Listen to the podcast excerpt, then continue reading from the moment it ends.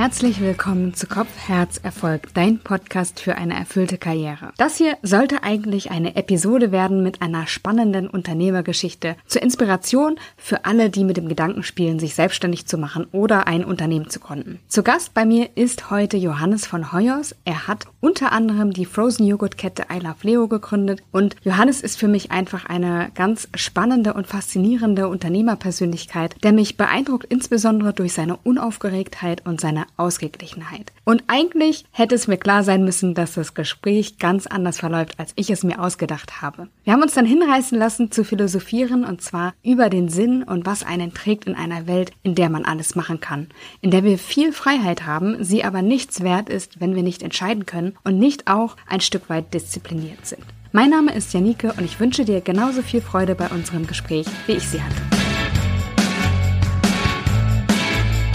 Johannes, ich möchte mit dir heute über das Unternehmertum sprechen und alles, was da so an emotionalen Aspekten dazugehört. Und deine Geschichte finde ich ja super spannend und bin gespannt, mehr von dir zu erfahren und auch natürlich, dass du es mit den HörerInnen teilst. Ganz zum Start mal die Frage, wie viele Unternehmen hast du insgesamt schon gegründet?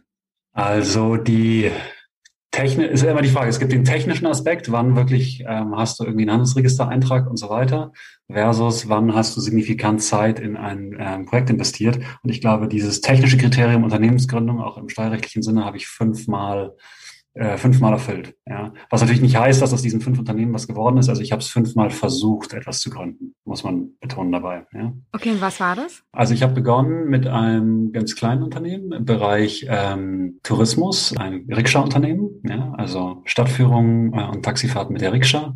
Dann eine Frozen Joghurt Kette, die es auch heute noch gibt. Eine Online-Vermittlung für Wäschereidienstleistungen am Ende des Tages, sowas wie Uber für Wäschereien. Dann ein Restaurant, ein Sockenlabel und eine Coaching-Firma.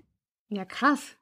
Gibt es mhm. eine, eine Lieblingsunternehmung oder hängt überall dein Herz dran? Also ich muss schon sagen, das allererste, dieses, das Rikscha-Business, das war schon toll da war ich noch völlig frei von, von Konzepten und habe einfach nur Spaß daran gehabt. Ich war, wenn man Rikscha fährt, ähm, ist man total in Bewegung, also hat die ganze Zeit diese Endorphinpumpe, die man ja aus dem Austauschsport kennt und hat die ganze Zeit mit Leuten zu tun. Und es hat mir einfach pur Spaß gemacht. Und jeden Tag kriegt man Bargeld, das ist auch geil, so direkter Feedback-Loop, man investiert nicht und irgendwann fünf Jahre in der Zukunft weiß man vielleicht mal, ob sich das lohnt, sondern man ist so direkt im Doing drin und, und kriegt, kriegt unmittelbares Feedback und ist auf der Straße. Ich meine, es war auch eher eine Selbstständigkeit und kein, kein Unternehmen. Das hat mir, hat mir viel Spaß gemacht, ja. Und das, das ist auch keinem großen Plan gefolgt, sondern einfach so der, der Gunst der Stunde, ja. Wie alt warst du da? Das habe ich so gemacht zwischen, ich weiß gar nicht genau, vielleicht so von 23 oder 22 bis 25, so der Space. Ja, ich habe es dann später, auch als ich schon andere Sachen am Laufen hatte, habe ich es immer mal wieder gemacht, so aus Nostalgiegründen, weil es mir einfach Spaß gemacht hat, so am Wochenende oder so. Aber dass ich echt Zeit investiert habe, das war so 22 bis 25 in dem Space. Fährst du heute auch ab und zu noch mal Rikscha?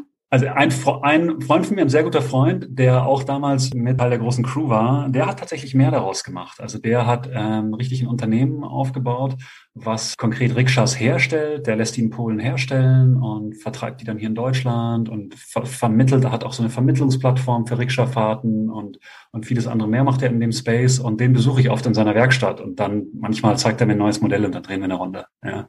Sehr cool.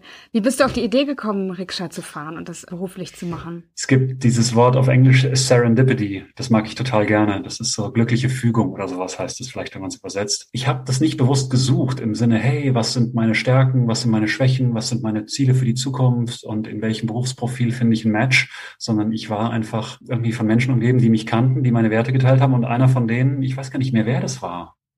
Ich glaube, ich glaube, der Boto, ein Freund von mir, der heißt Boto, ich glaube, der fuhr damals Rikscha und hat gesagt, Johannes, das wäre doch voll dein Ding, komm doch mal mit. Und dann hat der mich da irgendwie so reingeschubst. Also das war, wie gesagt, kein großes Konzept dahinter, ja, sondern glückliche Fügung, ja. Ich würde es ja so übersetzen, dass du etwas mhm. ausprobiert hast und dann äh, Gefallen mhm. daran gefunden hast und dann daraus mehr gemacht hast. Kann, ist das eine richtige Übersetzung oder geht es an dem vorbei, was du gerade meintest? Ja, genau. Wobei dieser Vorgang des Ausprobierens war nicht Ergebnis einer langen Suche und Analyse, was ich denn ausprobieren sollte, sondern das ist einfach so hoppla hopp bei mir so hingeputzelt, ja. War es denn für dich klar, dass du unbedingt gründen wolltest oder war auch das eher der Zufall oder die Serendipity? Also ich habe schon, auch wenn ich zurückblicke, ich habe einige Erinnerungen an so Tagträume. Also ich weiß zum Beispiel, ich habe mal ähm, ein paar Monate lang in der Schweiz gelebt und dort war ich so, was man sagt, so ein Skibum.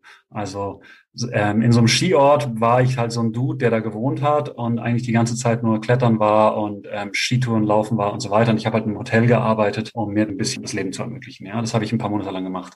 Und da erinnere ich mich aus irgendwelchen Gründen noch gut an die Tagträume, die ich damals so hatte, weil ich mich natürlich auch damals mit der Frage rumgepragt habe, wie wir alle immer wieder, oh Gott, was will ich eigentlich wirklich machen? Ich kann ja nicht ewig hier in der Schweiz äh, mich in den Bergen rumtreiben. Ja?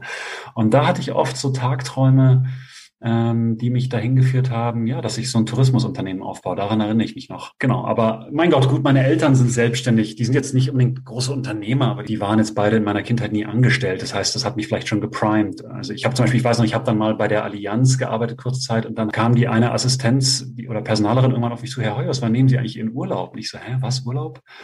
Also, und dann meinten sie, ja, was heißt denn nehmen? Ja, sie haben bezahlten Urlaub. Und das wusste ich gar nicht, dass es sowas gibt zum Beispiel. Also das heißt schon, ich war von meinem Mindset schon stark so geprägt. Ja, dass es, glaube ich, nicht so eine innerliche Hürde für mich war. Wie war das für dich bei der Allianz? Ich habe in der Vorbereitung auch öfter gehört mhm. in Interviews, dass du gesagt hast, du hast dich eigentlich in so menschlichen Systemen nie so ganz zugehörig gefühlt. War das so ein System? Ja, also ich fand, ich habe kein Problem mit der Allianz in dem Sinne gehabt, dass ich die jetzt irgendwie doof fand oder irgendwie verwerflich fand, was die da machen. Ähm, und es war auch nicht so, dass die mich doof fanden oder mich da, mich da hinaus komplimentiert haben. Ähm, Im Gegenteil, aber es war schon so, dass ich Schwierigkeiten hatte, mich mich damit zu identifizieren. Also ich war immer so in der außenstehenden beobachtenden Position, habe mich da immer so rumlaufen sehen, durch diese Flure von der U-Bahn zu diesem Bürogebäude äh, gehen sehen und das nicht so ganz als mein Leben begriffen, was diese Figur, die ich da beobachtet ähm, habe, gemacht hat. So, das war, das war dieses Gefühl. Ja, in diesem Gefühl kam ich einfach zu der klaren Einsicht, dass ich ja von der tatsächlichen Art, wie ich mein Leben möchte, da irgendwie getrennt bin. Konntest du da schon sagen, was die passendere Art, das Leben zu leben für dich wäre? Also prinzipiell habe ich für mich ganz stark festgestellt, dass die richtige Art für mich mein Leben zu leben ganz viel damit zu tun hat, mit welchen Menschen ich dieses Leben verbringe. Ja, es ist ja auch so eine Plattitüde. Hey, die Qualität deines Lebens hängt von der Qualität deiner, deiner Beziehung ab, die du so hast.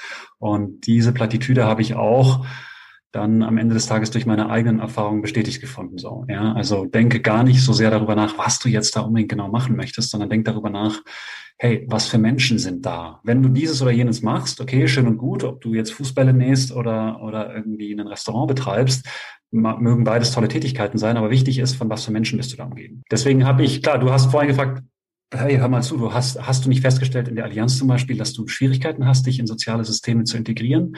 Ähm, ich habe vor allem festgestellt, dass mir soziale Systeme wahnsinnig wichtig sind und dass ich vielleicht besonders achtsam ähm, dabei bin, auf welches soziale System ich mich dann einlassen möchte. So genau. Und was war nochmal genau die Frage, die du mir gerade gestellt hast? Ich bin mir selber gar nicht so sicher, weil ich selber auch schon mitgedacht habe und mitgefühlt habe, weil mir es auch ähnlich ging, dass ich zum Beispiel bei VW und auch das ist ja kein schlechter Arbeitgeber und macht keine schlechten ja. Sachen. Der Skandal jetzt mal hin oder her. Aha. Aber auch da ging es mir so, dass ich mich nicht zugehörig gefühlt habe. So und mhm. wir kamen ja von der Ausgangsfrage, dass ich in Interviews gehört habe in der mhm. Vorbereitung, dass du öfter mal gesagt hast, du hast dich nicht zugehörig gefühlt in verschiedenen mhm. Systemen. Ich ich habe mich gefragt, ob das dazu geführt hat, dass du dich selbstständig gemacht hast, also dein eigenes Aha. System geschaffen ja. hast.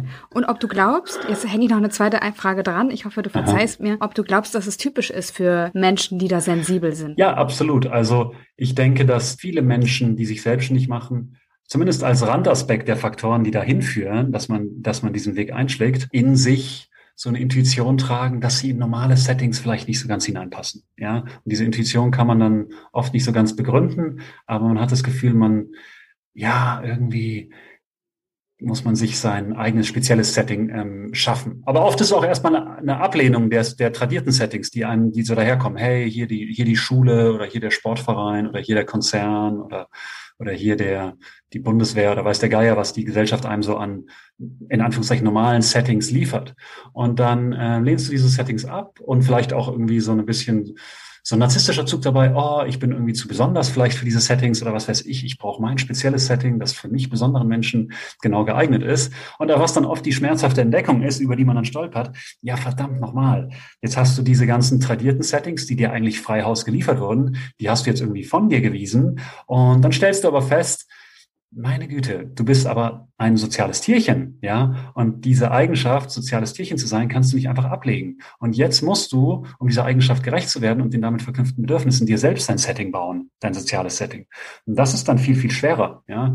Weil da musst du selbst Entscheidungen treffen, welche Leute in dieses Setting hineinkommen, was sind da die Kriterien und die Filter dafür, welche, welche Menschen Teil deines Settings sind. Und, und du musst diesem Setting dann auch Regeln geben, wenn du so willst, Strukturen und Prozesse und Abläufe und Werte, lalala. Und das ist, das ist ganz schön anstrengend. Kann natürlich totale Magie sein, weil dann dieses, dieses Setting oder anders gesagt dieses Unternehmen auch irgendwie ein Spiegel deiner Persönlichkeit ist und dann bist du da wie ein Fisch im Wasser.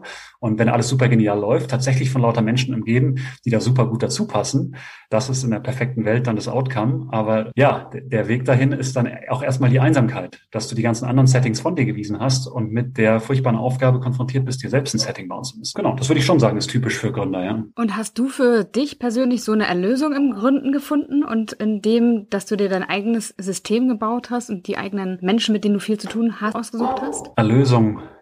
Nee, um Hand aufs Herz, ich glaube, ich bin weit davon entfernt, irgendwie erlöst zu sein. ich glaube, was, was vielleicht schon so eine Art von Erlösung ist, ich habe immer mehr gelernt, mit diesen Struggeln, denen man immer begegnet, umzugehen. Also die, ich bin weit davon entfernt, diese Struggle nicht mehr zu haben, weit davon entfernt, genau zu wissen, wo ich hingehöre, genau dieses gute, schöne Setting um mich zu haben, was mich immer stützt und trägt, indem ich mich wie ein Fisch im Wasser fühle, das suche ich ständig weiterhin und baue das ständig weiterhin und, und stelle mir da weiterhin Fragen dazu.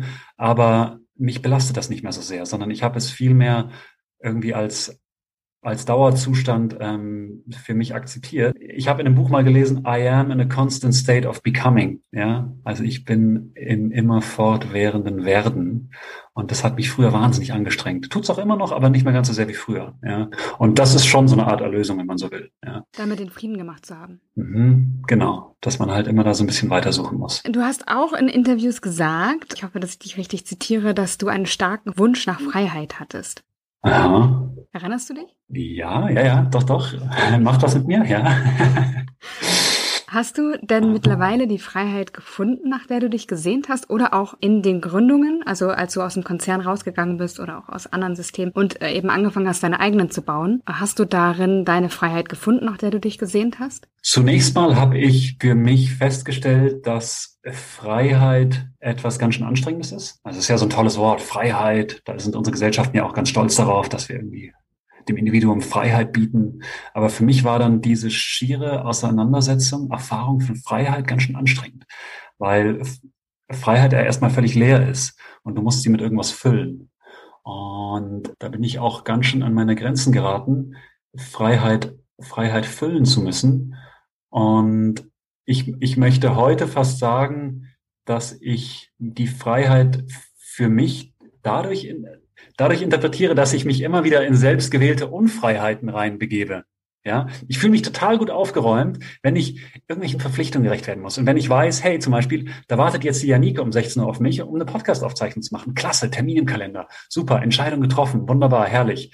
Und ich weiß, was nächste Woche ansteht. Ich weiß, dass ich Termine mit Menschen habe, ich weiß, dass ich mich gewissen Verpflichtungen hingegeben habe, die meinen nächsten Monaten irgendwie eine Struktur geben. Herrlich. Dann habe ich nicht jeden Morgen dieses weiße Blatt Papier vor mir. Ja, so. Aber, sage ich mal, diese Art der Unfreiheit, die dann meinen Tagen, Monaten und Jahren Struktur gibt, die wähle ich gerne selber. Also ich habe es gerne, wenn ich am Anfang Commitments eingehe, große Commitments, und für die entscheide ich mich selber.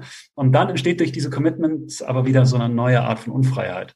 Und ich glaube, das ist meine schizophrene Interpretation von Freiheit, die ich, die ich aktuell lebe in meiner Lebensphase, ja. Ich fand es sehr genau. spannend, was du gesagt hattest, auch in einem anderen Interview, wenn ich das nochmal zitieren darf, dass du ja auch das Rikscha-Business gemacht hast, um Geld zu verdienen für die Frozen Joghurt-Kette, die ja, angefangen ja, ja. ist mit einem Laden, wenn ich mich nicht täusche. Aha. Und dass du gesagt hattest, du hast dich Monate später wiedergefunden. Also diese, diese erste Phase des erstmal Geld verdienens, Sparens und darauf hinarbeiten war super. Und Aha. die zweite Phase war dann irgendwie so mit großen Krediten verbunden und mit großen Unfreiheiten, mhm. die damit auch einhergingen. Mhm. Wie ging es dir damit? Ambivalent. Also gerade dieses Thema Kredite ähm, sehe ich total ambivalent.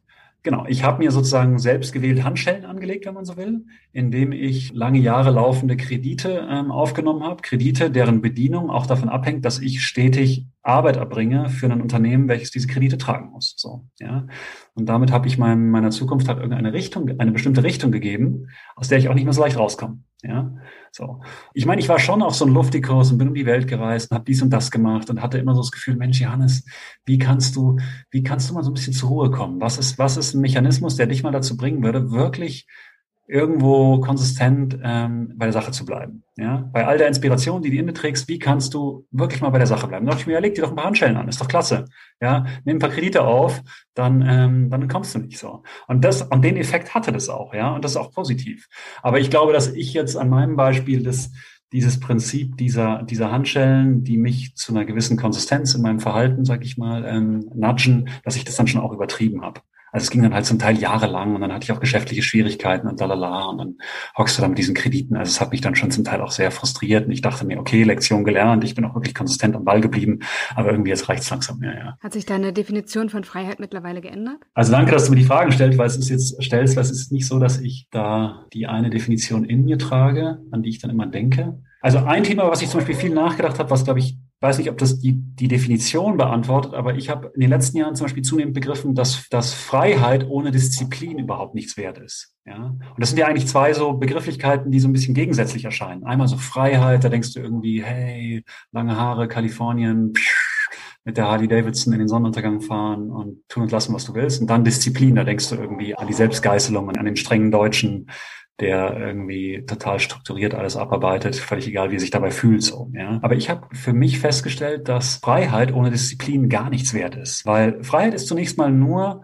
die Möglichkeit, dass du dich selbst für etwas entscheidest. Aber diese Entscheidung ist dann ja einfach ein, ein netter, eitler Wunsch, der nichts wert ist, wenn du es nicht schaffst, ihn auch auf die Straße zu bringen, in die Umsetzung. Ja, und dafür brauchst du Disziplin. Und das ist zumindest, genau, ich definiere damit nicht Freiheit, aber das ist auf jeden Fall für mich etwas, was ich in den letzten Jahren verstanden habe, dass es für Freiheit diese Zutat der Disziplin braucht. Ansonsten ist Freiheit überhaupt nichts wert. Also es ist eigentlich die Voraussetzung für das Leben von Freiheit, dass du Disziplin findest. Ich habe gerade verstanden, dass du gesagt hast, dass du auch viele Interessen hast, also dass oder dass dich viel schnell begeistert. Zumindest hast du gerade gesagt, du wolltest gucken, dass dich nicht mehr sowas anfliegt so schnell und dass du dir selber Handschellen angelegt hast. Wie schaffe ich das als Mensch, der vielleicht sehr viele Interessen hat und der schnell begeisterungsfähig ist? Ich zähle mich ja auch dazu. Wie, wie schaffe ich das, diszipliniert zu sein und nicht von einem ins andere zu springen? Also gehört zur Disziplin dann auch ein Fokus dazu? Yes. Yes. Disziplin im Nein sagen. Also immer Opportunitätskosten aushalten. Wenn du eins tust, auszuhalten, dass du damit ganz viele andere Dinge nicht tust. Also zum Beispiel, du hast ja dieses Buch geschrieben. Ich bin so frei, wo du ganz viele verschiedene Jobs ausprobiert hast. Und im Grunde war das ja auch,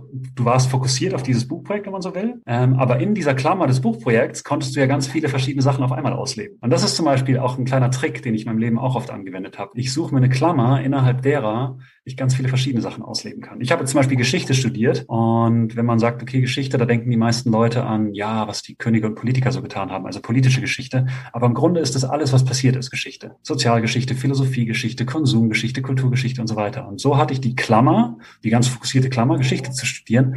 Aber innerhalb dieser Klammer konnte ich ständig, ständig, ständig Gleise wechseln, ja, und mir die verschiedensten Sachen ansehen. Und deswegen ist es auch schlau, wenn man, wenn man Schwierigkeiten hat, sich klar zu fokussieren, eine Klammer zu suchen, innerhalb derer man ganz vieles ausleben kann. Zum Beispiel deswegen auch, wenn du nicht weißt, hey, bin ich jetzt eher so ein Content Creator Typ oder bin ich eher der Finance Typ oder ja, liebe ich es eigentlich operativ zu arbeiten oder lieber strategische Sachen zu machen und so. Stichwort Selbstständigkeit. Hey, wenn du ein kleines Unternehmen gründest, kannst du das alles tun. Ja, wenn du in einen Konzern gehst, dann hast du halt eine Spezialisierung. Dann betreust du auf einem Social Media Kanal Zielgruppe XY. Okay. Mag super interessant sein, aber ist eine ganz klare Entscheidung für eine bestimmte Stoßrichtung. Wenn du in einer kleinen Company arbeitest, wo, weiß ich, wo es nur fünf Leute gibt oder zehn Leute oder vielleicht sogar nur du alleine, ja, dann musst du das alles machen. Dann hast du zehn verschiedene Hüte auf, aber innerhalb einer Klammer, deiner total fokussierten Selbstständigkeit. Ja, und das ist für mich, glaube ich, so ein Trick. Warum brauche ich die Klammer? Um diesen ganzen, man, man geht durch die Tage und wenn du durch die Tage gehst, alleine was wir alle heute schon gemacht haben, so viele Schritte und Gespräche und links und rechts und oben und unten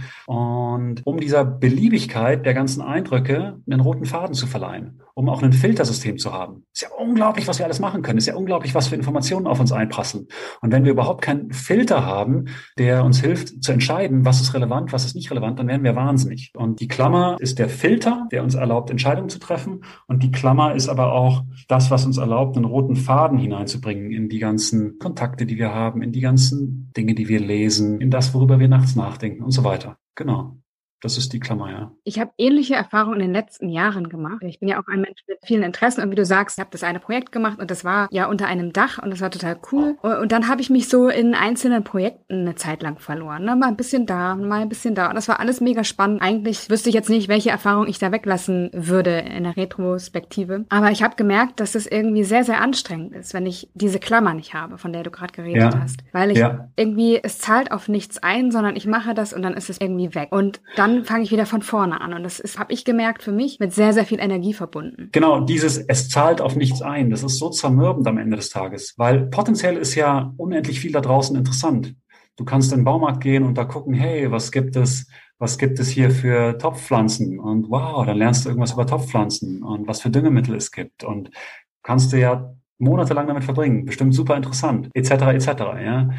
Und wenn du aber kein Prinzip dahinter hast, welches dir erlaubt, dir selbst auch Feedback zu geben, das ist sinnvoll, womit ich mich hier gerade beschäftige, dann, dann geben dir die Dinge, mit, in die du Energie hineingibst, keine Energie zurück. Und damit Energie zurückfließt, brauchst du diesen Bezugsraum oder diese Klammer. Also für mich unglaublich wichtig. Kann ich sagen, hast du für dich Kriterien, die dir erlauben zu sagen, hey, ich hatte eine gute Woche oder nicht? Was ist das Kriterium dafür? Die dir, die dir erlauben, dass du dir auf die Schulter klopfst oder dass du sagst, ja, okay, kannst du noch mal ein bisschen mehr Mühe geben. So, hast du Kriterien dafür? Und das ist ja auch, was Führung leisten kann. Ja, wenn du eine tolle Führungskraft hat, dann gibt die dir eine Klammer für das, was du tun sollst, für das, was von dir und deiner Rolle erwartet wird. Und dann kann die Führungskraft auf die Art und Weise deinen Handlungen Richtung und Kohärenz geben und kann dich so auch loben und kritisieren, ohne dass es super persönlich wird. Und wenn du halt selbstständig bist, dann hast du diese Führungskraft nicht. Und dann musst du für dich selbst irgendwelche Mechanismen haben, die dir erlauben, dich zu kritisieren, aber noch viel, viel wichtiger, dich zu loben. Ansonsten brennst du aus. Und das ist eben auch, denke ich, was du gerade so ein bisschen mit, mit deinem Verständnis von dieser Klammer auch da so angetippt hast, oder? Bin ich mir unschlüssig. also ich verstehe, was du sagst, absolut. Aha, äh, und finde ja. das total toll. Und ich bin ja mit dem Journal angefangen und das ist so ein bisschen Aha. für mich aktuell der Weg zu reflektieren und mir Feedback zu geben Aha. und zu gucken, okay, ne, wie ist die Richtung und wo geht's lang? Und es zahlt auf nichts ein, war ja so das, was ich vorher meinte. Das hat aber vielleicht auch mit einem Glaubenssatz zu tun, den ich hatte. Also Arbeit darf nicht leicht sein, es muss anstrengend sein und dann ist es natürlich dazu passend, kann man sich ja ganz viele tolle neue Projekte aussuchen, die immer anstrengend sind in dieser ersten Zeit des Aufbauens. Und dann, wenn es normalerweise Früchte tragen würde, gehst du weiter, weil du hast ja so viele Interessen. Und mhm. das war eben das, wo ich meinte, das zahlt auf nichts ein. Und ich habe ja für mich jetzt auch meine Klammer definiert also nicht nur gefunden, sondern definiert, die mir eben auch erlaubt, ganz viele verschiedene Themen zu machen und weiterzulernen, mich weiterzuentwickeln, mhm. alles weiterzudrehen und merke, dass ich jetzt irgendwie so einen Raum habe, auf den das, was ich tue, einzahlt. So mhm. und das, was du gerade meintest, mit die Energie kommt zurück irgendwie. Es, es ja. wird leichter, ich schaffe Strukturen, ich baue mir was auf. Das ist irgendwie noch genauso interessant wie vorher. Ja. Also weil es einfach Abwechslung erlaubt und gleichzeitig ja. aber leichter. Genau, zum Beispiel unser Gespräch hier an irgendeinem Punkt auf unseren Lebenswegen sind wir uns beide begegnet. Und weiß ich jetzt gar nicht mehr wo, aber wir hatten beide in uns Filtersysteme oder eine Klammer, die uns haben denken lassen, hey Mensch, die Janike, hey Mensch, der Johannes, Mensch, lass doch mal im Kontakt bleiben. So. Wenn wir eine andere Klammer gehabt hätten, hätten wir vielleicht gesagt, ja, nettes Mädel, netter Typ, aber vielleicht sieht man sich ja mal wieder, keine Ahnung. Aber wir haben irgendwie uns entschlossen, proaktiv Kontakt zu halten, weil wir beide jeweils in unsere Klammer gepasst haben. Und sieh mal einer an, jetzt kommt Jetzt kommt für uns beide Energie zurück, indem wir dieses Gespräch führen und einen, und einen Podcast zusammen machen. Das ist doch toll. Das ist ja ein, ansonsten hätten wir irgendeinen Kontakt gehabt, nettes Gespräch vielleicht, Energie investiert, ohne dass jemals was zurückgekommen wäre vielleicht. Ja. Ist doch, oder trifft dieses Beispiel so ein bisschen, was du sagst? Ja, voll. Was ja. ich mich interessieren würde, wie du deine Klammer für dich gefunden hast. Oder ist das einfach passiert? Also die Klammer ist natürlich in the making. Die wird konstant überdacht und abgedatet. Aber zum Beispiel, aktuell starte ich ein großes neues Projekt, was mich möglicherweise über die nächsten Jahre sehr, sehr intensiv beschäftigen wird. Und das Projekt hat ganz, ganz viele Zutaten und Bestandteile, aber ich kann es für mich eigentlich darauf zurückführen, dass ich mich zunehmend beschäftigt habe mit drei Beziehungen. Ja, drei Beziehungen, die wir alle glaube ich, besser pflegen müssten. Ja, das ist die Beziehung zur Natur, die Beziehung zur Gemeinschaft und die Beziehung zu unserem Körper. Und ich habe ganz viel darüber nachgedacht, hey, bei mir selbst, bei meinen Freunden, bei den Dingen, die ich so lese, ganz viele Probleme, die Menschen persönlich haben, aber die auch unsere Gesellschaft hat, hat sind darauf zurückzuführen, dass diese drei Beziehungen wirklich für uns alle oft nicht so ganz gesund sind. Was ist mit der Beziehung und, zu sich selbst? Die Beziehung zu sich selbst, ja, die, die gehört vielleicht auch dazu. Also ich sage jetzt nicht, dass diese drei Beziehungen zur Gemeinschaft, zum Körper und zur Natur die einzigen sind, die man pflegen und hegen muss. Da gibt es vielleicht auch andere. Aber das sind die drei, über die ich persönlich sehr, sehr stark nachgedacht habe. Ja, und ich dachte mir, hey Mensch, für dich selbst, aber auch für andere Menschen, wie kannst du denen helfen, besser in diese drei Beziehungen reinzukommen? Und das war dann so ein ganz einfacher Filter, über den ich begonnen habe, die Welt nachzudenken. Hey, Religion, was macht, wie wirkt eigentlich Religion auf diese drei Beziehungen? Hey, wie wirkt eigentlich Ernährung oder auch das Essen zusammen mit anderen auf diese Beziehung. Hey, wie sind eigentlich Arbeitsplätze im Hinblick auf diese drei Beziehungen gestaltet? Hey, was hat eigentlich Corona mit diesen drei Beziehungen gemacht? Irgendwie hat mich das beschäftigt. Wie kann ich mich selbst und mein Umfeld oder vielleicht auch die Gesellschaft als Ganzes besser in diese drei Beziehungen reinbringen? Ganz einfacher Filter.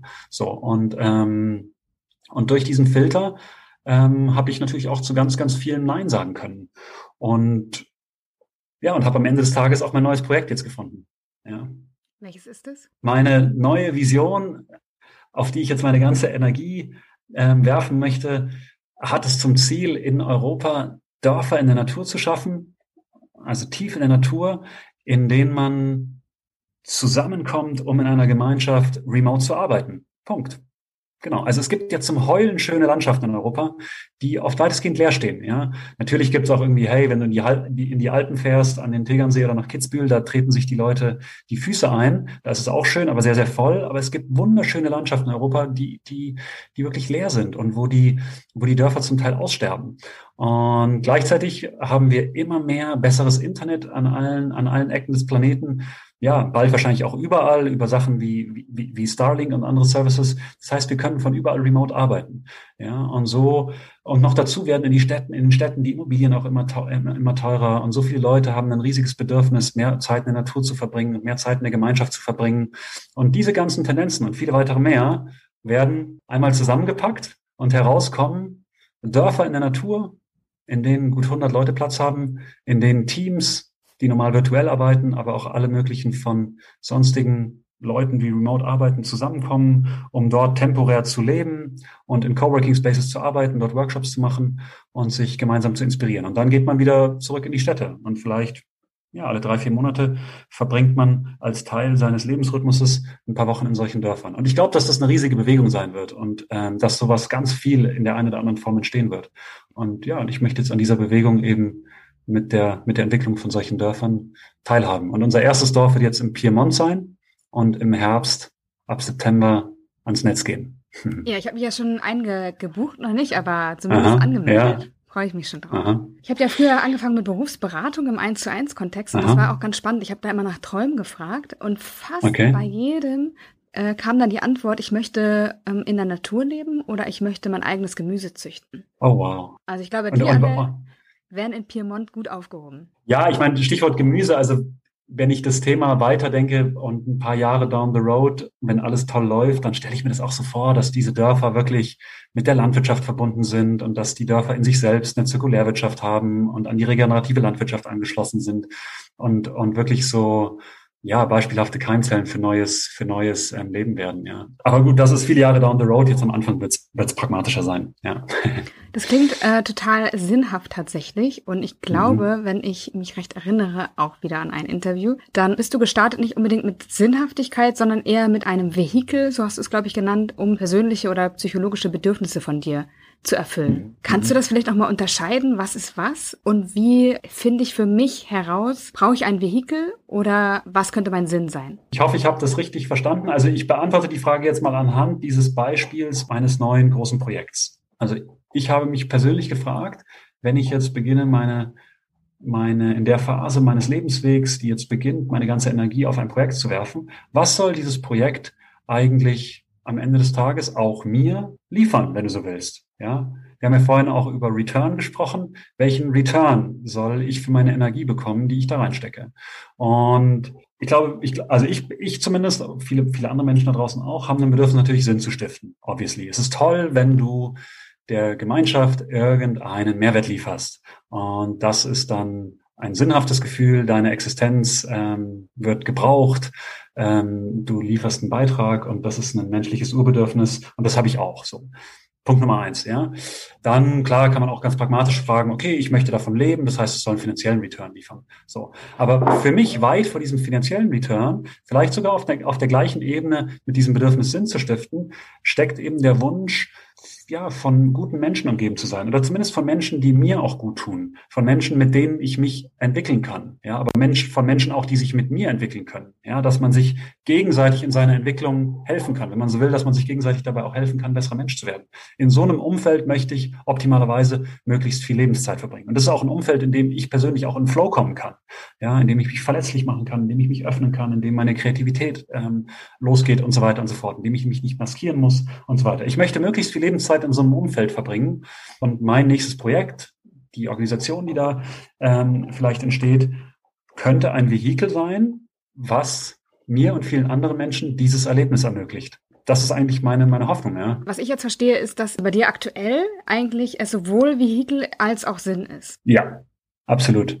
So, aber du kamst ja von einer Frozen Joghurt Kette auch, also da, Aha, das war ja auch ja. ein Teil deines Lebens, wo du gesagt hast, das ist jetzt nicht dein dein absoluter Sinn gewesen, irgendwie der Gesellschaft Frozen Joghurt einfach zu stiften. So klar, ja. die Begegnung, die dadurch ermöglicht wird, das ist toll, aber es war eher für dich ein Vehikel, um unternehmerisch tätig sein zu können. Ja. So habe ich es verstanden. Ja. Aha. So, und dann hat sich das ja so entwickelt, Aha. dass du jetzt sagen kannst, es ist Vehikel, aber auch Sinn für dich oder sinnhaft. Ja.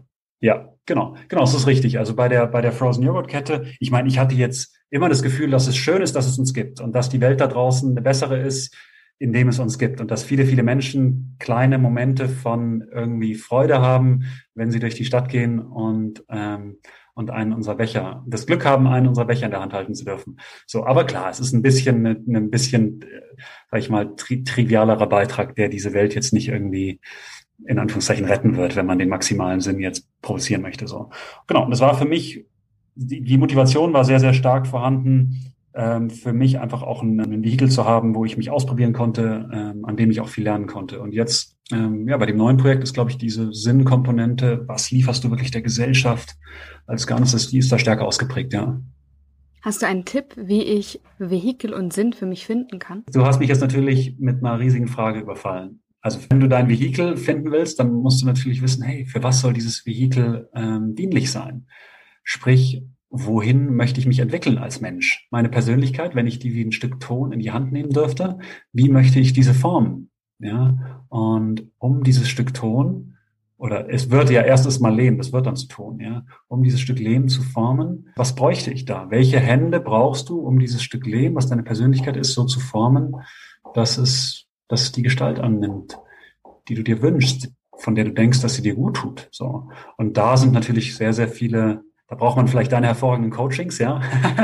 oder, oder muss sich äh, monatelang in, in, in Meditationsretreats setzen. Also da gibt es natürlich verschiedenste Zugänge, wie man, wie man da rankommt, ähm, an, an, an eine Antwort rankommt, wohin man sich entwickeln möchte. Das kann ich jetzt so pauschal nicht, nicht beantworten. Das wäre unseriös, wenn ich das pauschal beantworte. Kannst du sagen, wie es bei dir war? Also ein Vorgang, der vielleicht, der, der tatsächlich ein sehr pragmatischer ist, der jetzt aber schon auch, sag ich mal, so hedonistisch, hedonistisch getrieben ist, der ist folgender, ja.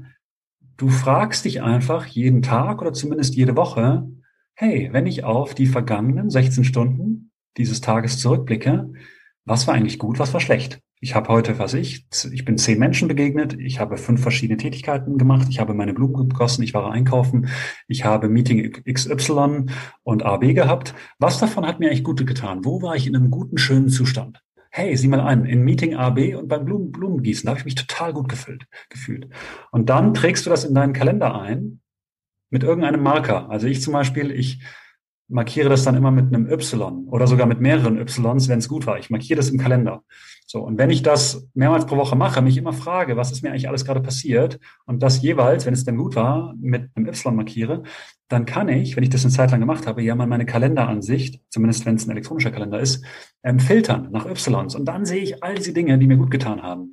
Und dann kann ich mir ganz pragmatisch die Frage stellen, hey, von diesem guten Zeug, wie kriege ich eigentlich mehr davon? Ja, so. Und dann auch, was für ein Vehikel bräuchte ich denn, welches es mir ermöglicht, möglichst viel wieder in diese Zustände reinzukommen. So. Und unser Gehirn funktioniert ja so, wenn wir uns gewissen Zuständen immer und immer wieder aussetzen, werden diese Autobahn im Gehirn auch immer ausgeprägter. Deine Glaubenssätze verstärken sich entsprechend und so weiter und so fort. Also das ist jetzt ein ganz super, super pragmatischer, sage ich mal, datengetriebener ähm, Ansatz. Ähm, einfach arbeite mit dem, was du schon hast in deinem Leben, was funktioniert, was funktioniert nicht, für dein, ganz hedonistisch gedacht, Wohlbefinden. Und ähm, wie kannst du mehr davon kriegen? Ja?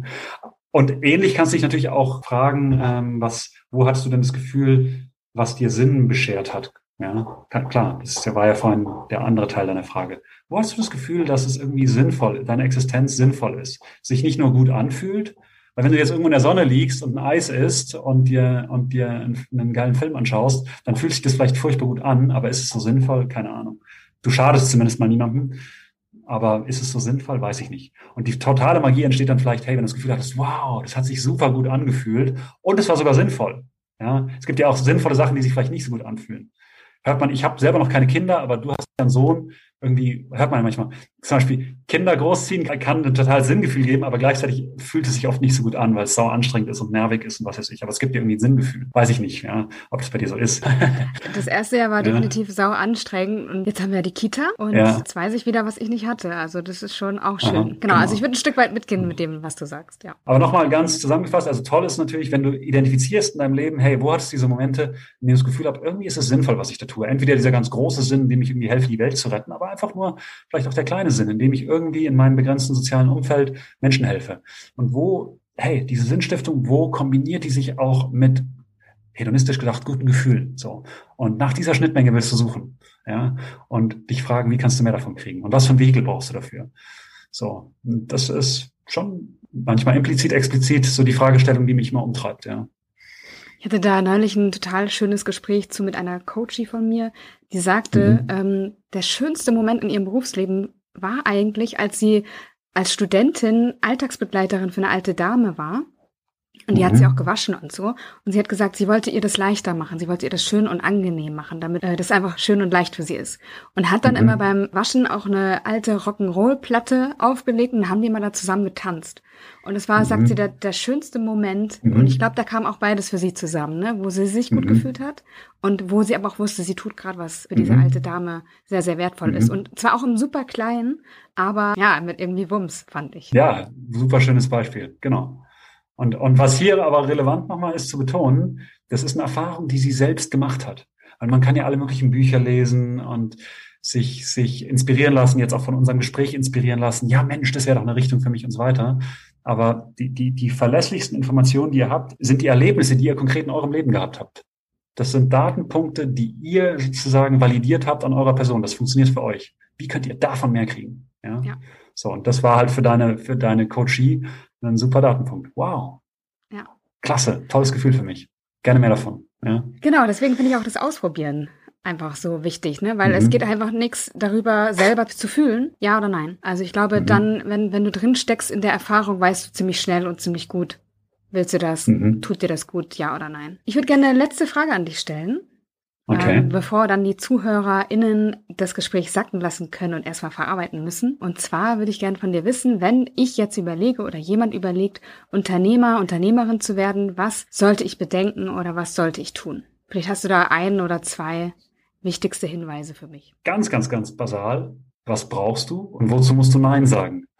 meine, das ist jetzt ganz basal. Aber dieses Wozu musst du Nein sagen, das ist oft, das ist oft ähm, etwas, was vergessen wird. Weil, hey, dieses, dieses ganze Thema Unternehmertum ist ja auch in den Medien und so von so einem Nimbus ähm, umgeben. Das ist ja so ein bisschen auch der Traum unserer Generation, so, hey, cool, irgendwie, das ist dieser, dieser freiheitliche Typ, diese freiheitliche Frau, die irgendwie so ihr Ding macht und so. Man hört aber dann oft nur von diesen Erfolgsgeschichten und man, und man hört nicht so viel von dem ganzen Pain, der dahinter steckt und auch von den ganzen Scheitern und von den ganzen Selbstzweifeln und auch von der ganzen Einsamkeit. Und, und das steckt auch viel drin in dieser Frage, wozu musst du Nein sagen? Sprich, sprich mit Leuten, sprich mit Leuten, die es ähm, die's, die's versucht haben, die auch gescheitert sind zum Teil. Frag sie konkret auch nach den schwierigen Gefühlen, nicht so sehr nur nach den Zutaten für ihren Erfolg, sondern auch nach den nach den schwierigen Gefühlen, die sie hatten, nach, den, nach dem, was sie aushalten mussten. Ja, ich will jetzt die Leute nicht ermutigen, aber hey, sozusagen, verpasst dir, eine, verpasst dir eine Portion Realismus. Und das ist dann Teil der Antwort auf diese Frage, wozu musst du Nein sagen? Das ist doch eine ganz wunderbare mhm. Frage, um das jetzt so stehen zu lassen. Mhm. und zum Abschluss zu kommen. Johannes, vielen Dank, dass du mit mir philosophiert hast, ein bisschen äh, deine Erfahrung mit uns geteilt hast. Schön, dass du da warst und alles Gute für dich. Ja, Nike, tausend Dank. Hat Spaß gemacht und bis bald.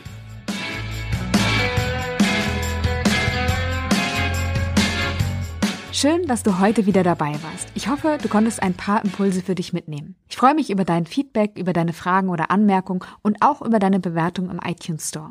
Wenn du noch auf der Suche nach einer erfüllenden Arbeit bist, dann möchte ich dir noch meinen E-Mail-Kurs empfehlen. Der ist kostenlos, dauert fünf Tage und widmet sich der Frage, wie du wirklich arbeiten willst. Und das kann schon einen großen Unterschied machen. Ich wünsche dir alles Liebe und sage bis zum nächsten Mal, deine Janike.